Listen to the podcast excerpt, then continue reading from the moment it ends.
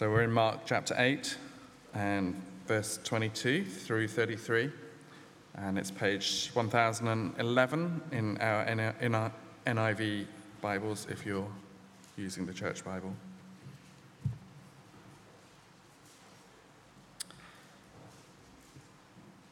Jesus heals a blind man at Bethsaida. They came to Bethsaida, and some people brought a blind man and begged Jesus to touch him. He took the blind man by the hand and led him outside the village. When he had spat on the man's eyes and put his hands on him, Jesus asked, Do you see anything? He looked up and said, I see people. They look like trees walking around. Once more, Jesus put his hands on the man's eyes. Then his eyes were opened, his sight was restored, and he saw everything clearly. Jesus sent him home, saying, Don't even go into the village. Jesus and his disciples went on to the villages around Caesarea Philippi. On the way, he asked them, Who do people say I am? They replied, Some say John the Baptist, others say Elijah, and still others, one of the prophets. But what about you? He asked. Who do you say I am? Peter answered, You are the Messiah. Jesus warned them not to tell anyone about him. He then began to teach them that the Son of Man must suffer many things and be rejected by the elders, the chief priests, and the teachers of the law, and that he must be killed and after three days rise again. He spoke plainly about this, and Peter took him aside and began to rebuke him. But when Jesus turned and looked at his disciples, he rebuked Peter. Get behind me, Satan, he said. You do not have in mind the concerns of God but merely human concerns.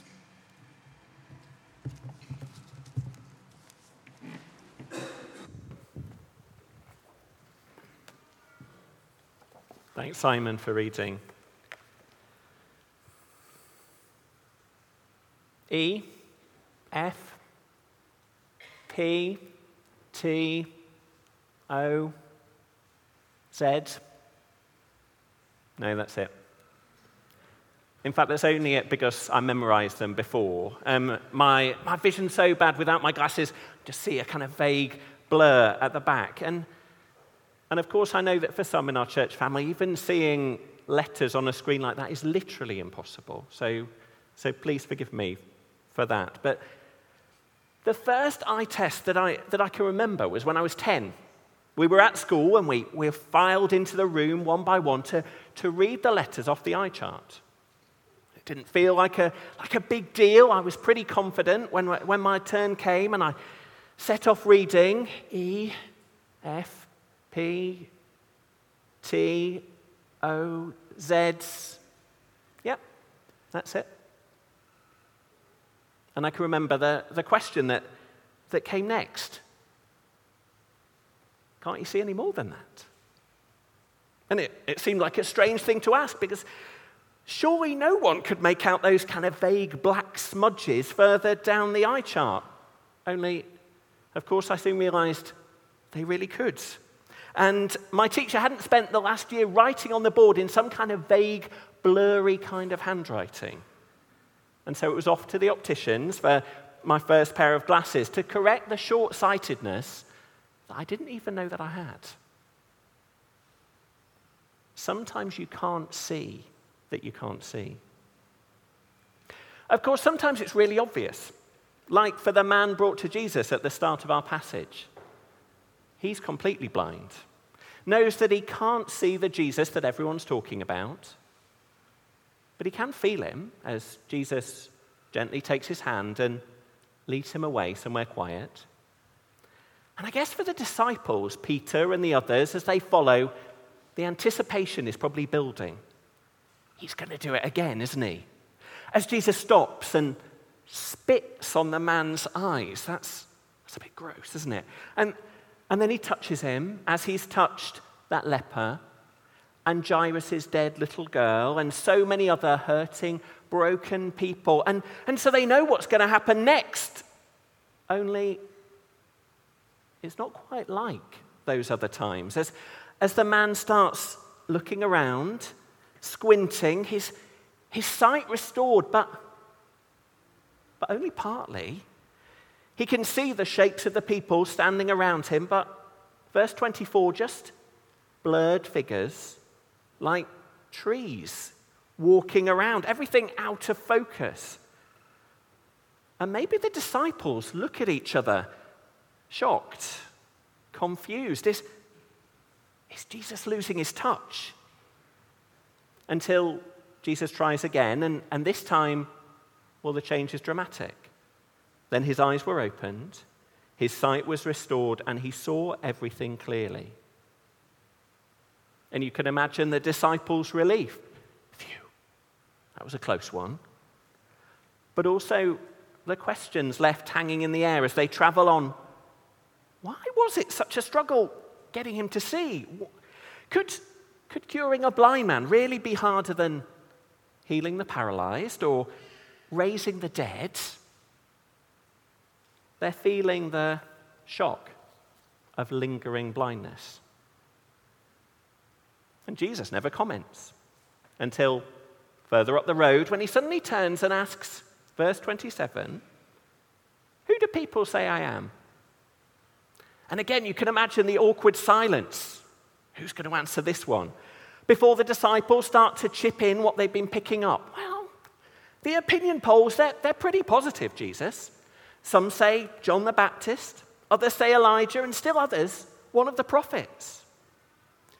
And it seems like people are grasping true things about Jesus that he's no ordinary man, that he, he seems to be speaking with some kind of divine authority and acting with some kind of divine power. And, and they're trying to make sense of him using the, the categories that they have, the people God sent in the past. Maybe he's another prophet like John or, or another wonder worker like Elijah. People are seeing something, but the picture's still blurry. And then Jesus makes it personal. Because ultimately, it always is with Jesus. You, you can't sit on the fence with him forever. Sooner or later, he calls us all individually to decide. What about you? Who do you say that I am?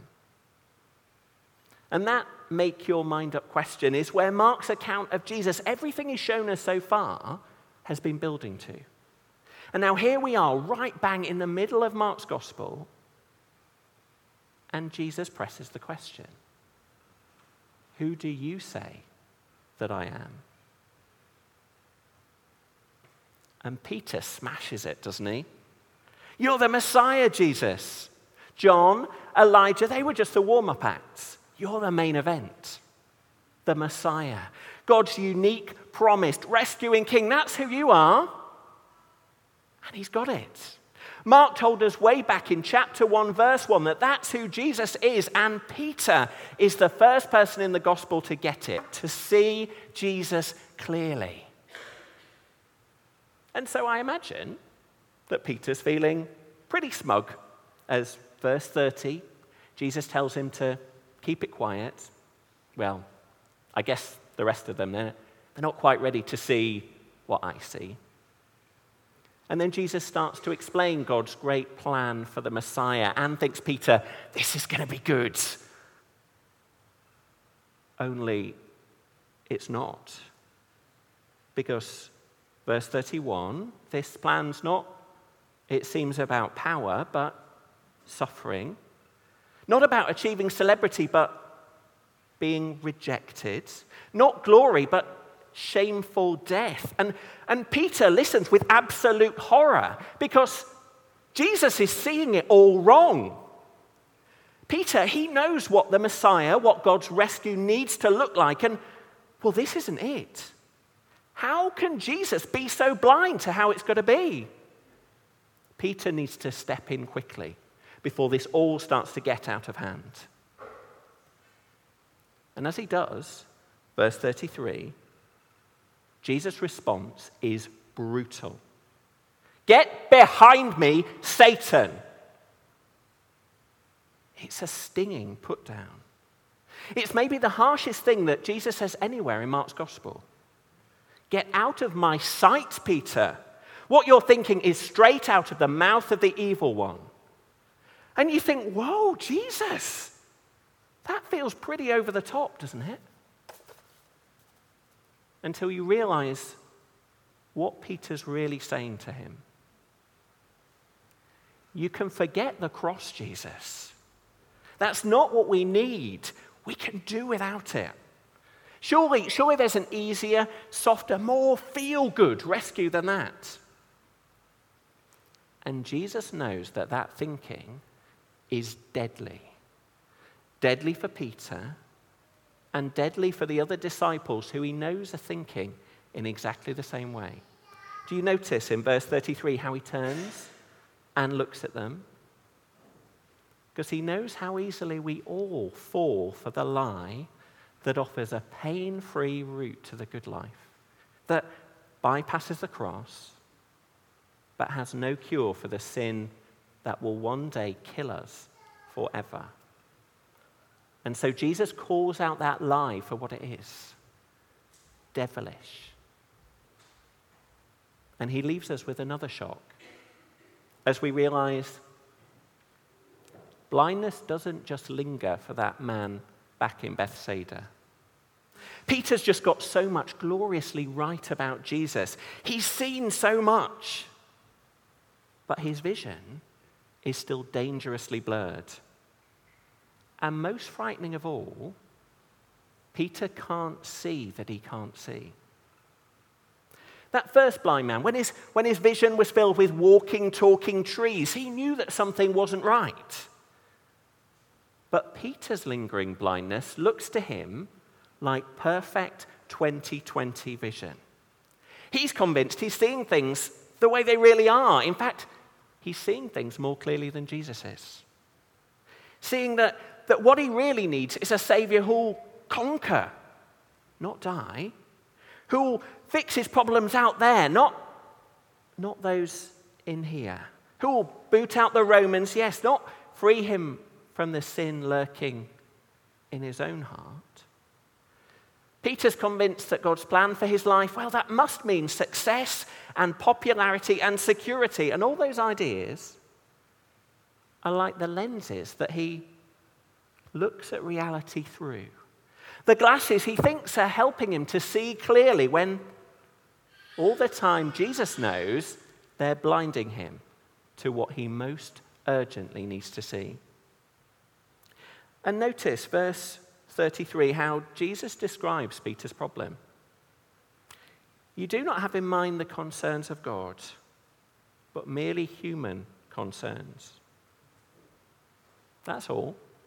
That's Peter's problem. Not, not anything particularly wicked, just seeing things the same way that everyone else does. Aiming for the same things in the same way that everyone else does. Same lifestyle, same exam results, same friends, same house, same promotion, seeing those things as my real needs so that they fill my whole vision. Which begs the question what are my lenses? What are the spiritual glasses that you're wearing? And what might they be keeping us from seeing? Because the funny thing about glasses is you stop noticing you've got them on until they steam up and then you do remember, but, but you stop noticing that you're looking through them. Otherwise, it'll be very distracting. And usually that's a good thing, unless, well, unless all the time they're dangerously distorting your vision and you can't see it. You can't see the lingering blindness that keeps you from really recognizing Jesus and your need for him. And remember, this is Peter. He spent years following Jesus. He's as keen a Christian as you can get. And he can't see that he can't see. That's the shock of lingering blindness. And if that unsettles us, as I think it's meant to, those of us who call ourselves followers of Jesus, then what's the answer? What's the cure for lingering blindness? Well, Jesus has already shown us in that encounter with the blind man. Because seeing trees walking around, needing two goes, it, it wasn't because Jesus wasn't really in the zone that day or, or because his connection to the heavenly network was unstable and buffering. No, it was an acted parable to, to help us realize that, that blindness can be stubborn, that it can linger, but that seeing comes, as it came for that man in Bethsaida, through repeated contact with Jesus' healing touch. That's what we need. And we don't need to doubt his willingness to help. Jesus doesn't ditch that man when his eyes aren't open the first time, does he? And he won't ditch us. Verse 25 once more, Jesus put his hands on the man's eyes. Don't doubt his patience with you or his power to help. Then his eyes were opened, his sight was restored, and he saw everything clearly. That's the eye opening touch of Jesus. So, how does it come? Well, really simply, as we keep following Jesus on the way of discipleship. Do you notice in, in verse 27 that, that little phrase, on the way? It's really easy to skip over, but it's, it's really important for Mark because it's his shorthand for being a disciple, following Jesus on the way. And in these next couple of chapters, Mark keeps dropping it in again and again as he shows us what being a disciple is all about. And if you just flick forward over the page to the end of chapter 10, see what happens when we've, when we've stuck close to Jesus and followed him on this way that he leads. End of chapter 10, what happens? Blindness gets banished. Another blind man persists in trusting Jesus, and chapter 10, verse 52, immediately he received his sight and followed Jesus, literally on the way. And so you get what we're being shown that lingering blindness gets healed as we put ourselves within range of Jesus and his repeated touch. As we commit ourselves to, to hearing his word day after day by ourselves and together in community with his people, as we follow behind the only one who can open blind eyes. And do you notice that? It's, it's following behind, not putting ourselves in front. Did you spot back in chapter 8, verse 32, how, how Peter reverses the order when he took Jesus aside and began to rebuke him so that, so that Jesus would follow his agenda? And what's Jesus' response? Get behind me. That's the only place that a disciple can be. Not trying to lead, not, not thinking that you know best and see more clearly than Jesus does. That's the surest sign that your vision is blurred. No, humbly following, being willing to trust His word even when you don't like it, even when the other way looks so much better. Get behind me. That's what Jesus is telling Peter because that's where lingering blindness is slowly but surely cured. Only we need to be ready because sometimes that, that healing touch will come as loving rebuke. Jesus is really harsh with Peter here, isn't he? Get behind me, Satan. It's a slap in the face. But that rebuke, it's not rejection, it's loving correction. It's the loving touch of the Savior. And our culture finds that really hard to believe because, because it believes that love is all about affirming, encouraging me to, to go where my heart wants to go. But it's not true. Sometimes love looks like a sharp, eye opening rebuke. There was a moment like that um, this week in our house when, when my seven year old was um, was had to be told about not sitting on the windowsill beside a wide open upstairs window. And it was a firm rebuke. I don't imagine my daughter found it very affirming. But sometimes that's what real love looks like. So, those of you who are in Pathfinders or grafted, let me ask you do you have a friend who cares about you enough to tell you when you're being an idiot? I hope you do. And I hope those of us who are older do too, because don't we need it? Because those times where we think we know best, but our, our lenses are blinding us to the danger, and we can't see what we can't see. And at those times, we need a good friend to rebuke us in time. And what a friend we have in Jesus, who says to his church in Revelation, Those whom I love, I rebuke and correct. So be earnest and repent. Listen. Especially in those moments when his word touches too close for comfort, when it unsettles me and doesn't make me feel good about myself, but makes me see my need for saving. And when that rebuke comes, let's remember it's not rejection, it's the loving touch of the Savior.